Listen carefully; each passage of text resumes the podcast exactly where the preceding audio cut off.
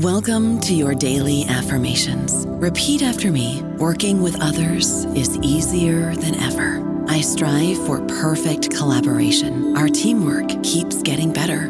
Yeah, affirmations are great, but Monday.com can really get you the teamwork you desire. Work together easily and share files, updates, data, and just about anything you want all in one platform. Affirm yes to start or tap the banner to go to Monday.com. Lucky Land Casino asking people what's the weirdest place you've gotten lucky? Lucky? In line at the deli, I guess? Aha, in my dentist's office.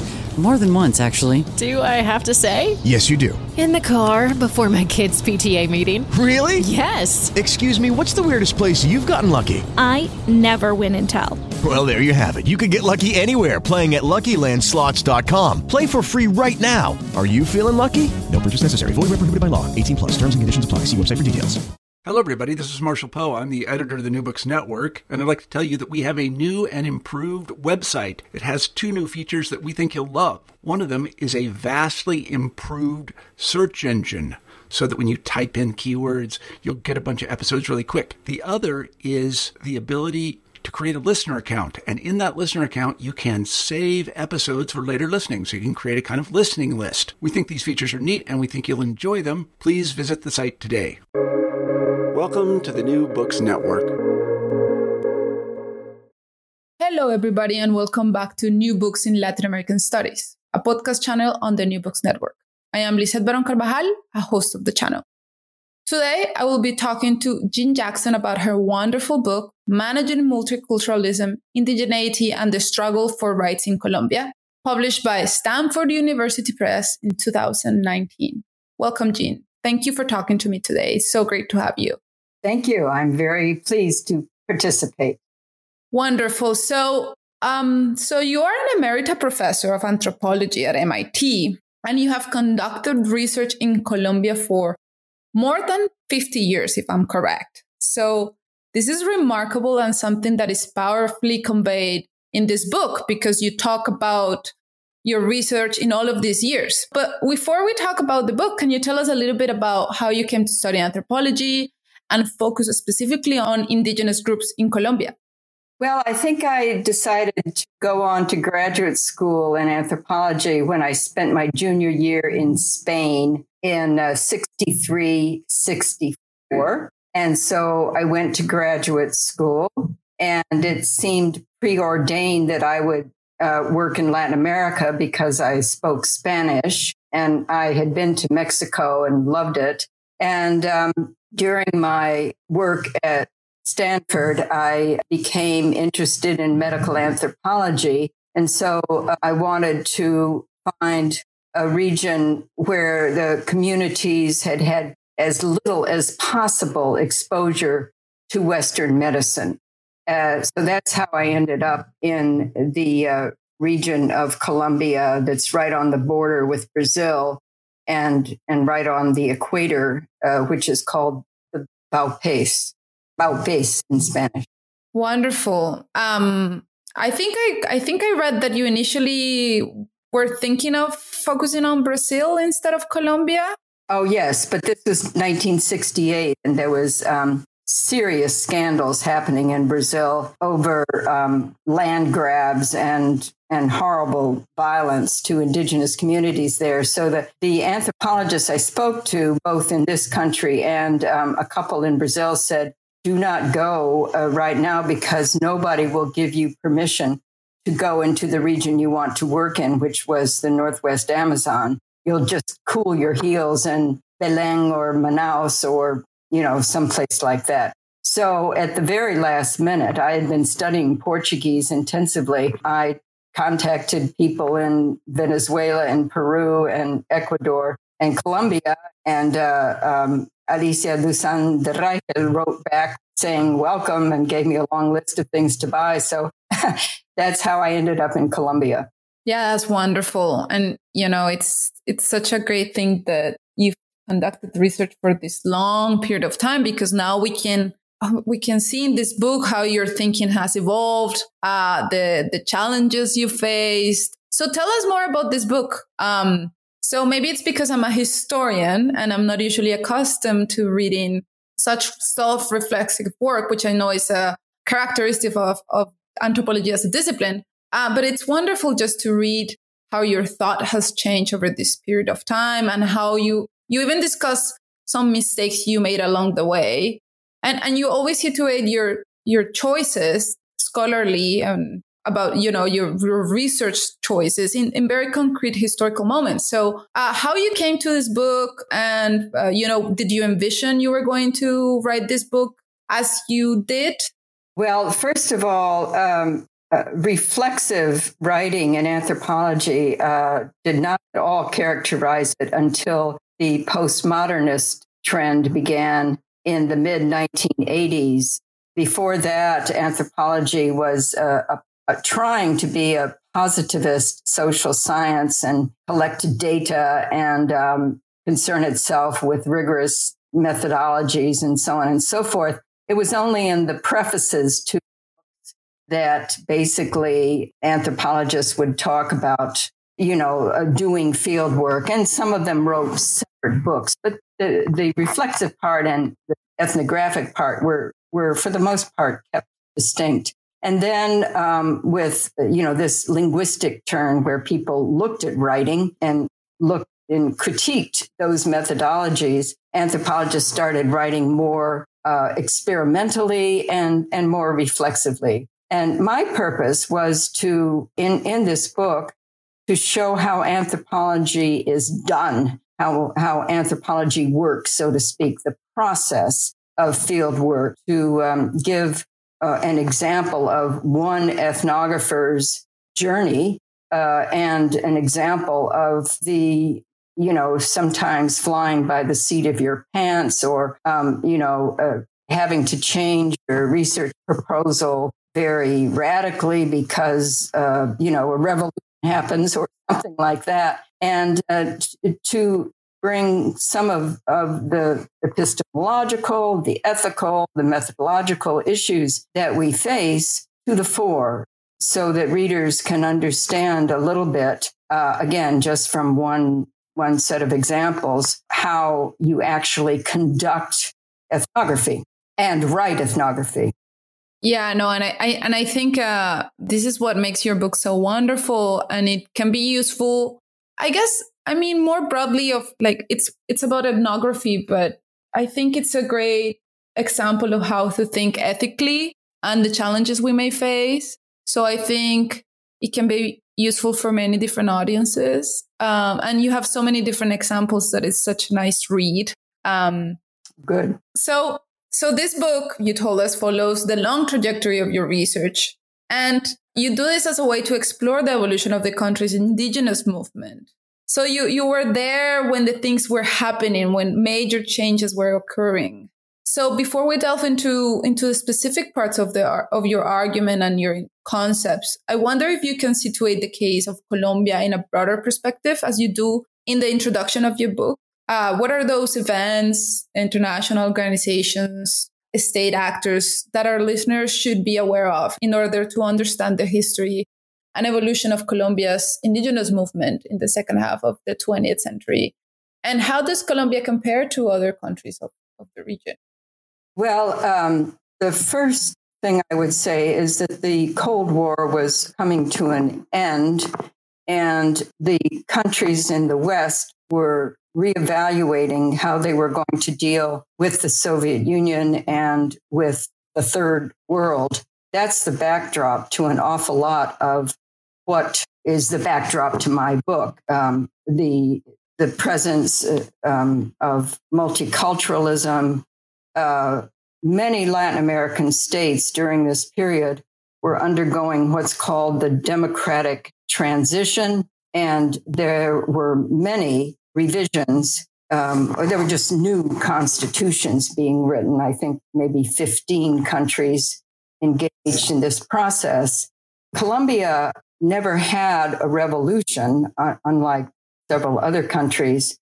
And it has been a, a putative democracy, although that needs an awful lot of qualification. But uh, other countries um, had more experiences of dictators and uh, and and a lack of democracy for for periods of time. Unfortunately, the Colombian state has always been quite weak and subject to all kinds of disruptions. And a big difference between that country and other countries is the 50 year long civil war, which some people don't want to call a civil war. So we can call it an armed and an internal armed conflict. And that just has meant uh, an enormous, played an enormous role in, uh, in the, the issues and um, the events that I, you know, pay attention to. Uh, but uh, like these other countries, it did go through a democratic uh, transition in the sense of uh, very far reaching constitutional reform, but again, with the backdrop of the armed conflict, making um, just the, the country um, experienced this transition in, in rather some rather different respects because of that uh, armed conflict backdrop.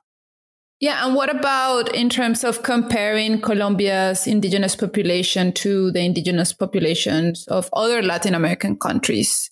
Because you make a really important comparison with places like Mexico or like Bolivia. So what can you tell our, our listeners about that so they can understand the how big was this indigenous movement in terms of how many people are indigenous in Colombia?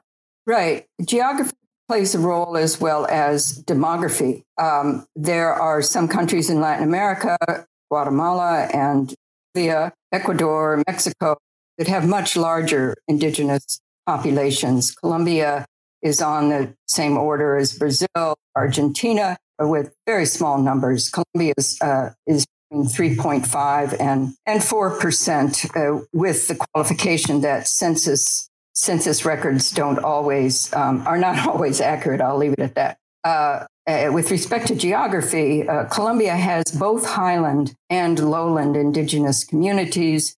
Brazil does not, and uh, so it is an Andean country along with Ecuador and, and Bolivia and, and, and Peru.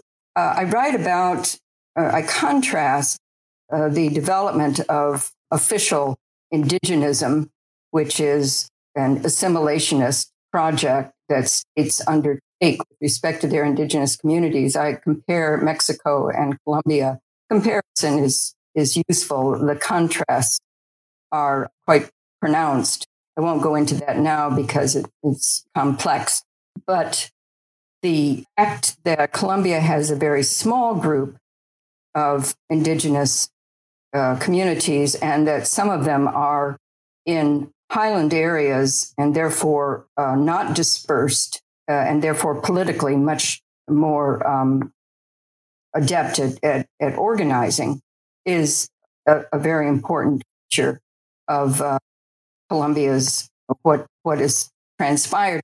Yeah, I would argue that small percentage of indigenous communities was actually a favorable component of organizing um, because unlike Guatemala and Bolivia in particular, you didn't have all of this rhetoric, sometimes extremely sensationalistic, uh, about the you know the indigenous threat, uh, which you find in very very blatant, bold terms in both of those other countries. Yeah, and I think one of the other very important factors you mentioned is that indigenous community in Colombia gained collective ownership of almost 30% of the national territory, right? Which is remarkable given those demographics you just described. It's, it's, it's astounding. And uh, that uh, to understand that, and I don't completely understand it yet, is, uh, is, is quite a challenge because it is so remarkable. But I would add that these are items on paper and in computers uh, the proof of the pudding is looking at a- actual territories and what's happening in them. And um, the picture is quite bleak in a lot of areas of Colombia. You have mega hydroelectric projects, you have military bases, you have all kinds, and then you'd have just outright lack of control uh, by state security forces. Uh, one branch of the guerrilla group FARC, Fuerzas Armadas Revolucionarias de Colombia, there's one branch that's a dissident branch, and they're still controlling um, large area in Amazonas, uh, the Amazonas. So uh, again, you know, you have official what's legally established, and then you have to look at what's actually happening on the ground. Yeah, and we can see that contrast in your book beautifully. So for listeners, if they're intrigued by this by this fact that indigenous people have collective ownership of over 30% or 30% of, of national territory in Colombia, but you know also understand the inequalities, all of these things you you just mentioned. You sh- they should just go on and read the book. So let's let's move on and talk about some of the main concepts of of your book because you devote a significant part of of your introduction to talk about concepts. So let's let's start with identity. So how do you conceptualize identity in the book?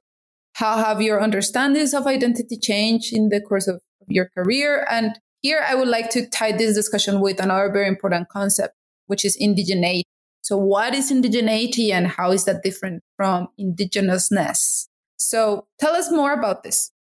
Well, I'm particularly interested in social identity, and, and that's uh, defined as all the groups and categories that one belongs to. I'll also add that quite a number of social scientists think that you cannot come up with a useful overarching definition of identity. It's, just, it's just wieldy. And um, uh, I work with that notion of social identity in the context of politics. Uh, identity politics is is the is the phrase, and so I I don't explore an awful lot of what other theorists and ethnographers work with uh, with respect to this very very large abstract notion. And as you just pointed out, I'm particularly interested with respect to the area of identity politics, looking at the issue of indigenous identity. It's uh, a very thorny area to to think about and to do uh, research in, and it it's also obviously a very sensitive area to uh, to do anthropological research in. Um, there are several reasons for this. As I point out, the word indigeneity is a new word. Um, of course, it comes from indigenous. Indigenous just means of a particular place, uh, you know, originates in a particular place, an indigenous plant, an indigenous animal. Uh, it has not been moved, has not migrated, or if it has migrated, it's spoken of as indigenous to that other territory. So that's the idea. It's the idea of autochthony, um, uh, original, original to a particular place. In the Western Hemisphere, prior to European arrival, there were peoples in the Western Hemisphere, and they came to be called Indians or indigenous. But we also know that there are indigenous movements uh, throughout the rest of the world. And it's fascinating uh, to see how indigeneity gets worked on, debated over, and um, subjected to uh, legal and jurisprudential uh, policies in the rest of the world uh, because it, it is quite different. People in Africa you know, will say we're all indigenous, uh, but there still are uh, small groups, small communities in Africa who claim to be indigenous within those larger uh, states, uh, like Kenya, Tanzania, and so forth. In the Western Hemisphere, this notion of Indianness, indigenous, indigenousness, is um, pretty widely accepted. But what that consists of, apart from descent from um, earlier peoples who lived here before, here being the Western Hemisphere, before the uh, arrival of the Europeans is very, very complex. Um, the other uh, other notions are association with the territory in some um, in many areas, of course, some kind of notion of genetic relatedness. But these are very, very abstract. And if you want to get into um, other concepts associated in, in some circles with indigeneity, you'll start talking about ideas about uh, spirituality and so forth, more, more cultural and social notions. Um, I use the concept indigeneity because it does stand in for this very complex set of issues that I'm that I'm trying to discuss. But people should remember that it's it's a new concept and and its connection to the idea of in, indigenous, which is a very broad idea. Perfect. And that's super clear in the introduction. So for our listeners, if they want to learn more about indigeneity, um, there's a subsection there that you can go and consult. Um, so let, let's now talk about two other central concepts, which are multiculturalism and neoliberalism. So multiculturalism, as you tell us, is an ideology that celebrates and works to protect ethnic and cultural diversity. Meanwhile, neoliberalism seeks to dismantle the welfare state through economic restructuring and market driven governance. So neoliberalism reconceptualizes the person. Political subjects now fashion themselves through market logics of competition and efficiency. In a way, I think this may seem to contradict some of those ideas about indigeneity that present indigenous people as subjects driven by collective action or as stewards of the environment that oppose capitalist development. But you tell us that multiculturalism and neoliberalism do not necessarily oppose one another, and that economic austerity and pro market reforms have actually accompanied, been accompanied by pro democracy and multicultural agendas. So, what is the relationship between neoliberalism and multiculturalism? Do they, do they need one another to exist? is multiculturalism always necessarily neoliberal? So, um, multiculturalism, I think we should distinguish the general concept, and you just gave a good definition, with official multiculturalism. Um, this is state, for the most part, state promoted multicultural legislation, policies, and their implementation. Um, Yes, multiculturalism uh, seeks to recognize difference and say to groups that are different in a particular country, uh, please join and become full fledged citizens, but you will be citizens with special rights, the right to difference. Um, we are no longer going to stigmatize or discriminate against your difference. Uh, unity through diversity is is what we're uh, is our project.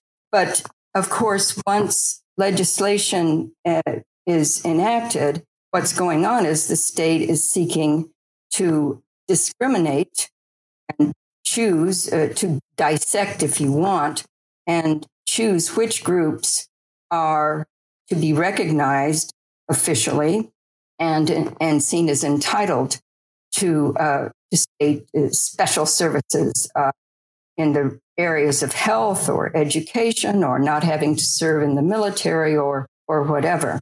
Um, the link between official multiculturalism, because uh, NGOs uh, will have their own multiculturalist agendas, and the indigenous movement certainly has its you know set of agendas, and those aren't necessarily directly linked to neoliberalism.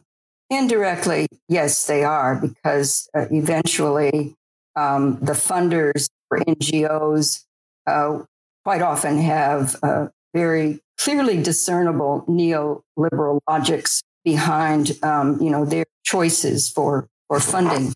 Um, official multiculturalism enacts its multiculturalist policies because of uh, the opening up uh, in Colombia, it happened in the early 90s, of uh, neoliberal uh, moves. Well, it happened before, such as structural adjustment and dismantling the corporatist state, uh, quite often seen as, as uh, corrupt and bloated and um, just not working well at all. And that kind of accusation uh, was was leveled at many Latin American states in the 70s and 80s. So the opening up uh, to a marketized notion of, of governance and relaxing, uh, deregulating all kinds of institutions and laws connected to the corporate state did open up spaces for um, various groups, uh, and they can be religious groups as well as indigenous and Afro descendant groups to cut their own deals, to work directly, for example, uh, with uh, an international NGO, or, you know, they, they didn't have to necessarily work through state agencies, which sometimes would simply just siphon off whatever funds were, were coming in. So that's one example of the linkages that uh, that you can find between neoliberal logics and and multiculturalism. There are a number of scholars who mount very powerful critiques of uh, link, uh, which, uh, as you point out on the surface, um, they don't seem to necessarily be linked at all. Uh, one is, uh, you know, a fight for justice and recognition, and the other is uh, dismantling, you know, what is perceived of as uh, as unworkable and corrupt governments. And one very good criticism comes from um, anthropologist Charles Hale, who writes that recognition of uh, the right to culture very often is accompanied by um, just denial of uh, a recognition of other problems that poor communities, poor urban, poor rural communities face oppression, poverty itself, you know, very corrupt uh, state security forces, uh, what have you. And you certainly can see evidence, you know, supporting his argument in, in many, many Latin American countries. I don't know about you, but I'm very busy and I don't have a lot of time to cook. That's why I subscribe to Factor. Eating better is easy with Factor's delicious, ready to eat meals. Every fresh, never frozen meal is chef crafted, dietitian approved, and ready to go in just two minutes. You'll have over 35 different options to choose from every week, including Calorie Smart, Protein Plus, and Keto. These are two minute meals. Factor meals are ready to eat and heat, so there's no prepping, cooking, or cleanup needed. They're flexible for your schedule. Get as much or as little as you need by choosing your meals every week. Factor is the perfect solution if you're looking for fast, premium options with no cooking required. Sign up and save. We've done the math, and this is important. Factor is less expensive than takeout, and every meal is dietitian approved to be nutritious and delicious. Head to factormeals.com slash NBN50 and use code NBN50 to get 50% off. That's code NBN50 at factormeals.com slash NBN50 to get 50% off. Yeah, wonderful. I mean, I think our listeners have a great read ahead if they're interested in this relationship between multiculturalism and neoliberalism. So, so I guess now that we have discussed some of those foundations, um, I think it's a good time to move to to the chapters. Um, just to flag it to our listeners, your book is divided in five chapters, uh, followed by a conclusion, and these chapters develop your broader interventions and include at times multiple ethnographic cases. So this makes this book such a wonderful read because it incorporates many different examples and it truly shows your academic trajectory of more than 50 years. So I think for just context, let's let's start with chapter 1, which is titled Indigenous Colombia. So, in this chapter, you provide a history of indigenous organizing in Colombia, the discussions that led to the Constitution of 1991, um, the year w- in which I was born. So for me, that Constitution is like it's like I'm a I'm a daughter of that of that time. Okay, and so you also give a brief introduction to the country's Afro Colombians. So maybe you can tell our listeners about this history, you know, about some of its landmarks, some of the important actors. It's a lot. I know it's a it's a long history, and for those who want to know more details, they should go and read that chapter. But what are some of this of what are some of the important things that happen in this history and what is the distinction between or the connection between ethnicity and race in the case of Colombia? Well, um, I'd start off by saying uh, an ancestral figure, Manuel Quintin Lame, uh, during the 20s, um, broke with both the left and the right. He started off being very interested in, in Marxism, uh, but he broke, and that is the first kind of nationwide example of indigenous uh, organizing. He died um, too too early to see the fruits of his labor, uh, um, you know, really come into bloom in, in the in the 70s and 80s. Um, but he he really is a foundational uh, figure. The Constitution, and there were lots of reforms before the Constitution um, is the most far reaching in Latin America uh, with respect to indigenous rights. And I have to uh, point out that there are under 4% of um, the population is indigenous, and up to 30% of Colombia's population uh, is Afro descendant. Of course, uh, how you um, you know, define that and um, and, and, provide evidence is is very complicated. Um, but between uh, um, let's say 15 to 30 percent is Afro descendant. That's the largest um, proportion in uh, all of Spanish speaking Latin America. Brazil, of course, has has a higher proportion. So um, there's really quite a contrast if you look at the Constitution, where uh, indigenous rights and and so forth are mentioned really many times, maybe maybe twenty, and um, and Afro descendant populations are basically not mentioned at all. Um, there's a transitory article. Later on, uh, legislation was passed giving certain amounts of recognition to Afro descendant communities, but the contrast between those two, I'll just call them ethnic groups or ethno-racial groups, is is is stark. Um, the issue of ethnicity versus race is one, of course, that is um, much broader than what happens in Colombia. And there's been a huge amount of literature on race recently in the last uh, 15 years, I would, I would say. The, the differences between indigenous mobilizing and the responses uh, that activists uh, were met with is remarkable. Uh, I, I, mean, um, activists were like rock stars. They were on TV. They were on the front page of the newspapers. There was there was a moment in which, for various reasons, including the armed conflict um, and the rise of multiculturalism, indigeneity, indigenous people were were were just you know seen as uh, as representing all kinds of good things as opposed to 20 years before when there were massacres wiping out entire communities. Um, and the differences are important to understand. One difference is how Afro descendant populations are seen. Quite often, they're seen in stark contrast to indigenous.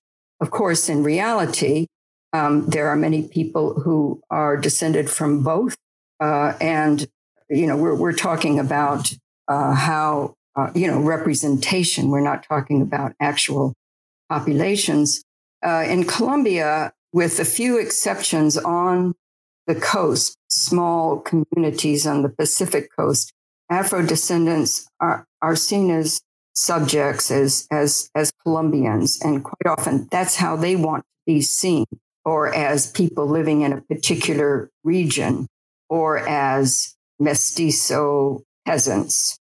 Um, the history of attempts to get Afro descendant populations in Colombia to jump on the bandwagon um, and promote, uh, uh, you know, their cause, their fights for for land and and uh, and other resources and for dignity and so forth, is a very different story from from indigenous mobilizing and activists and their allies. And one reason behind that is that indigenous people are seen as uh, descending from uh, autochthonous populations that were here before uh, the Europeans arrived, whereas, as we know, African descendant people, uh, their ancestors uh, go back to Africa.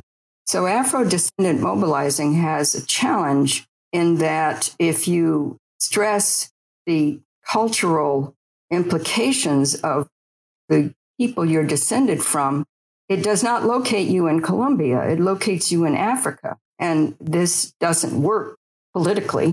So um, that's that's a difference. The other difference is the the lack, apart from blackness, the, the lack of other characteristics that can be seen as unifying Colombia's Afro descendant population. There are people in very rural areas, but most Afro descendants live in urban areas and, and so forth. Uh, another reason is that indigeneity is very often linked to ethnicity, to culture, and Afro descendants, descendants is linked to genetics, uh, to in, in terms of recognition to physiognomy, and uh, again in terms of origins in this other patient. Uh, this is not reality. Um, in fact, indigenous populations are very often racialized. Um, but it's more convenient to kind of say, well, that happened in the past, but we're beyond that now. We don't discriminate anymore. Uh, Afro descendant populations, different collectivities of them have culturally distinctive practices and, and so forth, but they are much more likely to be conceptualized in terms of race. And as I just said, um, there's a continuum there. Uh, Afro descendant people in the cities are very often just seen as kind of standard issue Colombians who are dark skinned. And then the populations in the rural areas and the Pacific coast are granted, you know, much more ethnicity. Um, but it, it's, uh, it's an interesting contrast to, to work through because the history uh, during the colonial period and after independence of the official treatment of these two populations uh, also uh, reveals uh, important contrasts that have lasted down to the present. Yeah, and I think it's such an interesting uh, contrast, and I really liked reading about it in your book. Um, so let's move to chapter two, which is titled Tucanoan Culture and the Issue of Culture. And here, culture is in quotes. So here you tell us about your first research experience in Colombia when you came to study the Tucanoans, a group of indigenous people straddling the border between Colombia and Brazil, and that inhabit what is known as the Vaupés region, which is something you said already. So I, I, think our listeners would love to hear about how you're thinking about Tucanoan culture evolved over time, but also how you address important critiques from a fellow anthropologist and local activist. And here, uh, I think a lot had to do with this concept of culture that is so important for anthropology.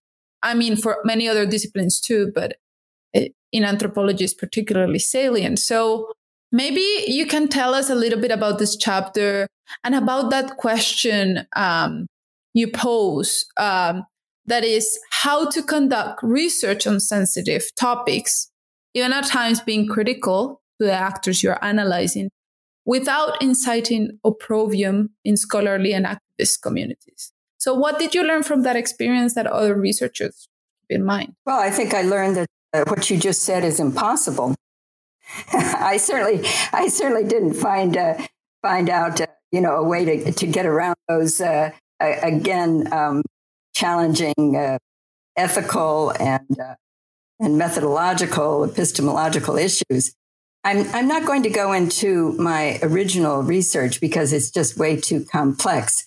The, uh, the, part of the chapter that, uh, that I, I will mention is, has to do with the politics of culture or cultural politics, uh, which has to do with this multicultural emphasis on recognition of difference, uh, of, of, of cultural difference.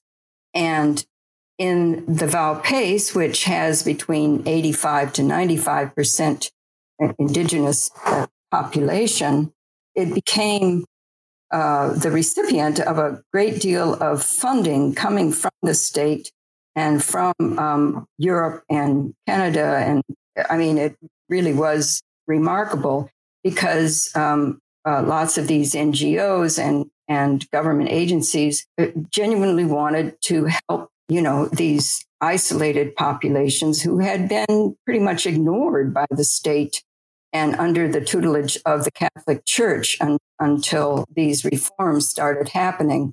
I was particularly interested in a local organization, I'll just call it Criva, which actually was midwife by the local Catholic missionaries um, to fight off um, debt peonage due to the rubber rubber gathering and also to give grief to their Protestant missionary rivals.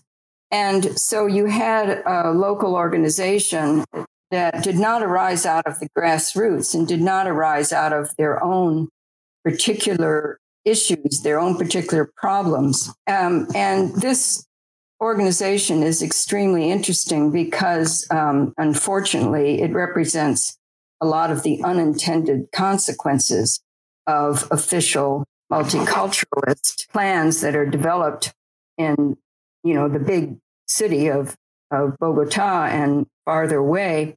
And then they have to be adjusted and they play out in very different local contexts.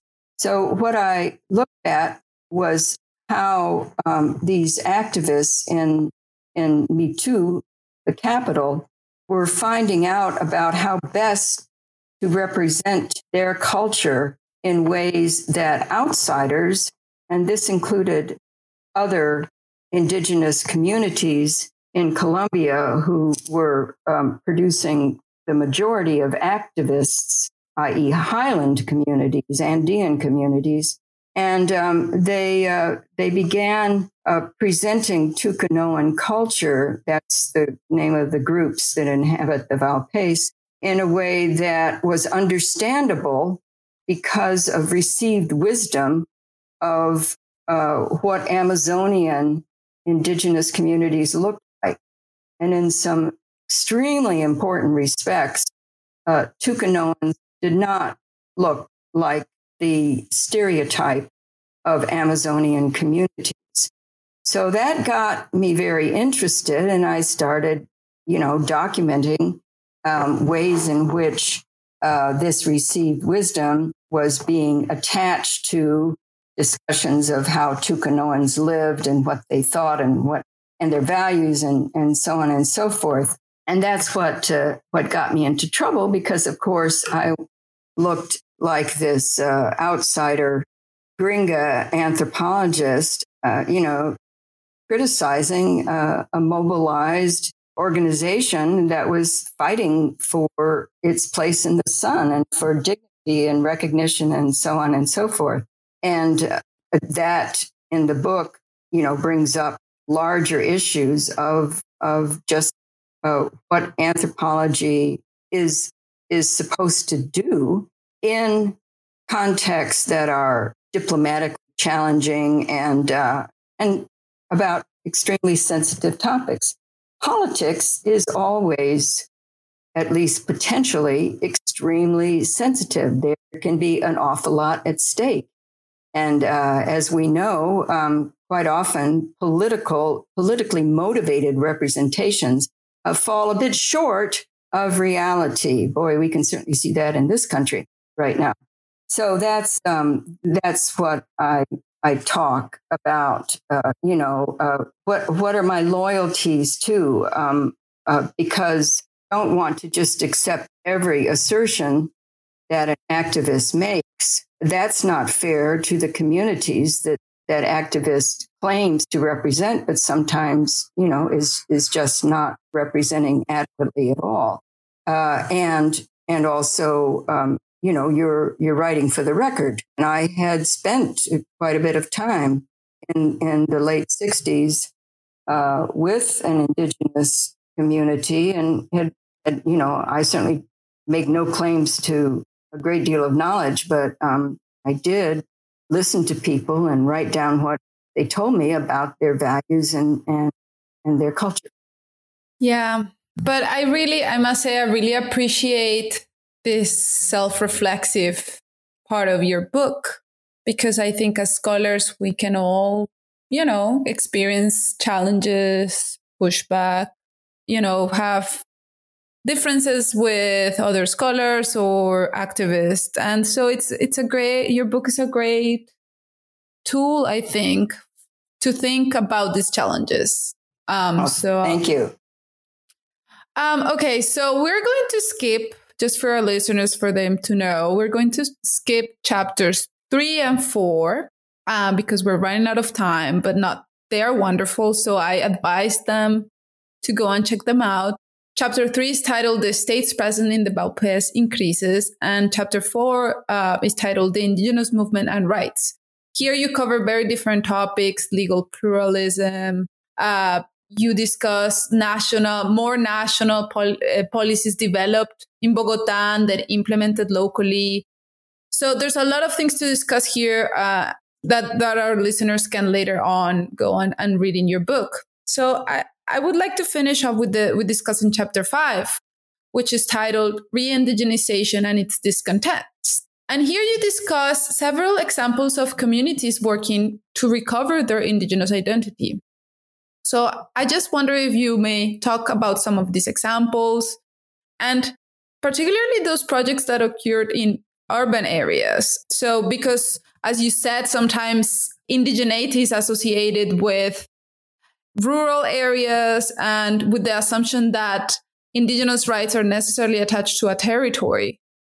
So tell us about this and just to, to flag it to our listeners, uh, I think the cover of your book is actually a picture of one of these urban cabildos, the, the Bosa Cabildo headquarters. Correct. That's right. So tell us more about, about these efforts of re-indigenization. Okay, well, um, the contrast is uh, back to the concept of indigeneity. Uh, and here the question is, are you indigenous now or are you just of indigenous descent? And as we know in Latin America, um, many, many people can claim, should they so choose, to be partially descended from ancestors who were here before the arrival of the Europeans. Um, that's a big contrast to the notion of whitening, where uh, European descent was seen as, uh, you know, much, much more valuable. And um, the, the shift is absolutely worth studying of, of the valorization of indigenousness. So there are lots and lots of communities throughout the country who are petitioning and who have petitioned, some of them successfully, most of them not, to be recognized as officially an indigenous community. Uh, it used to be kind of automatic. You were indigenous if you were residing in a resguardo, which is a, a reserve.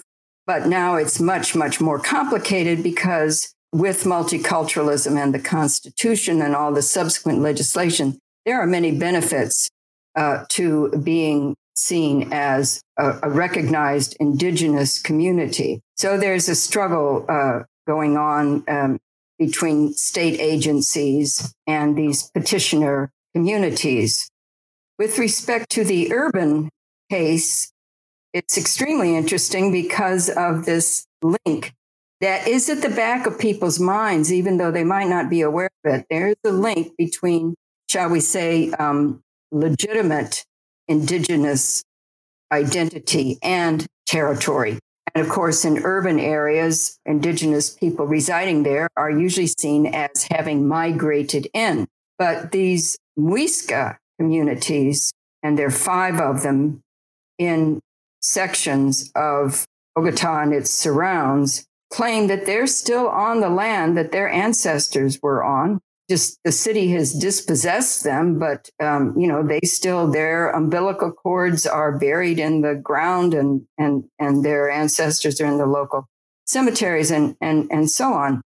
So it's quite interesting um, because here you have a claim of territory, and you have a claim of descent, you have have a claim of culture, and these Muisca communities. And by the way, um, Muisca are a very well known colonial and, and pre Columbian population that is, uh, they're mentioned a great deal in the colonial records. And their language uh, is, uh, is a great deal of material about their language.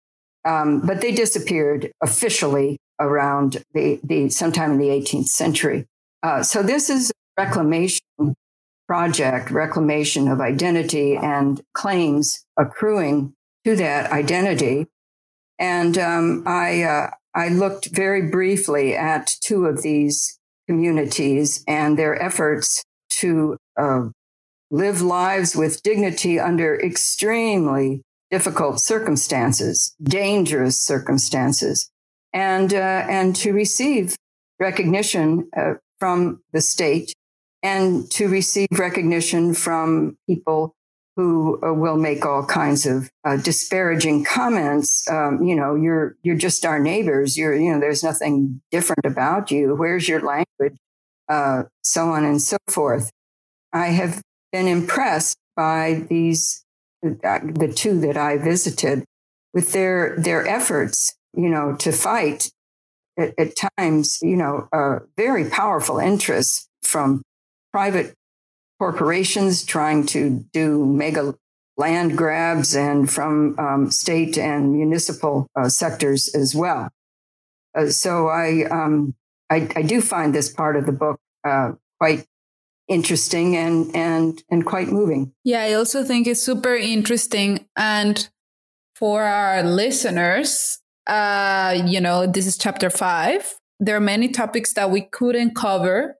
So this is an opportunity for them to go and buy the book. Um, so, but before I let you go, um, we arrive to the conclusion of the book, and here you recapitulate may, your main interventions. But I wonder, you know, if there's anything that you think that is worth mentioning that we haven't discussed uh, yet, and and more generally, uh, I just I just want to ask you how, how do you think your book as a whole is important for for those interested in indigenous movements in Colombia but also elsewhere so I cannot help to think about and what when when you discuss the difference between the legal recognition and the actual situation of indigenous communities I cannot help to think about the, the cases of sexual violence against indigenous girls that have surfaced in the past few months in Colombia. So so how multiculturalism cohabits with persistent inequalities and violence. So I just, I just want to ask you if there's anything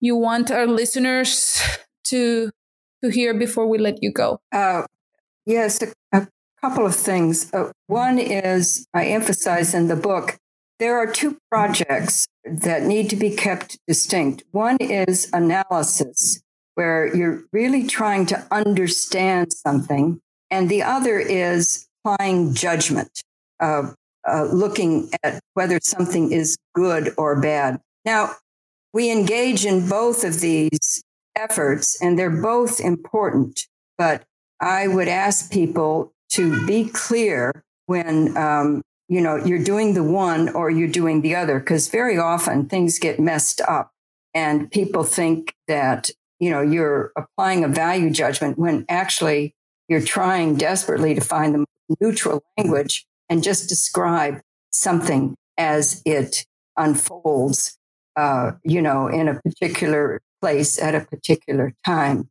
Uh, yes, with respect to uh, the current situation, uh, uh, apart from, from Colombia, I mean, the, the, the kinds of femicide that happen in, in Mexico, many of those women are indigenous, but uh, that's not quite, you know, in, in, in northern Mexico, there is horrible, horrible sexual depredations, violence, rape, you name it, throughout Latin America. And quite often, the, the women have very little recourse. It's just not safe situations they find themselves in. It's absolutely horrible.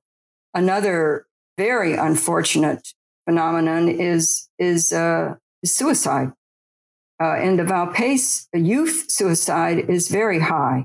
It's extremely upsetting, and those kinds of issues uh, need to be kept, you know, uppermost in our minds when you know we're we're analyzing and uh, and, and and trying to find solutions. Um, the you know Colombia in, in the indigenous movement, indigenous communities have seen remarkable changes, but uh, uh, there is a long road ahead before you can have anything approximating justice and, and just plain old security for many people who are find themselves in, in extremely precarious situations. Yeah, that is a very saddening truth. And I I hope uh, you know, things change. and I hope our listeners buy your book, read the book. It's a wonderful read. Just before finishing off, we usually like to ask you, is there anything you're working on right now? Do you have any projects? I'm uh, in a kind of hiatus. Uh, um, my partner died. He he didn't die of of of COVID nineteen. He was ninety one years old, but died in May, and I'm basically um, dealing with uh, with his uh, death and uh, memorials. It's going to be a Zoom service, of course, and and things like that. That's the space I'm in now. So I've put uh, my own research on uh, on hold until I feel more like getting back to it. yeah, I understand that, and uh, for you, my condolences. I also Thank lost a loved one in Colombia, so I understand. So, yes, Jean, thank you. I mean, under those circumstances, thank you so much for talking to me today. Yeah, you're really welcome. Appreciate. You're very welcome. This was wonderful. I enjoyed it a great deal. Thank you so much.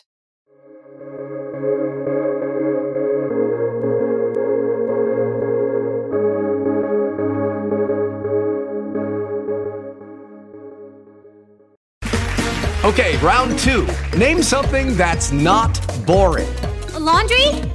Ooh, a book club. Computer solitaire, huh? Ah, oh, sorry, we were looking for Chumba Casino. That's right. ChumbaCasino.com has over 100 casino style games. Join today and play for free for your chance to redeem some serious prizes. ChumbaCasino.com. No purchase necessary. Full prohibited by law. 18 plus terms and conditions apply. See website for details.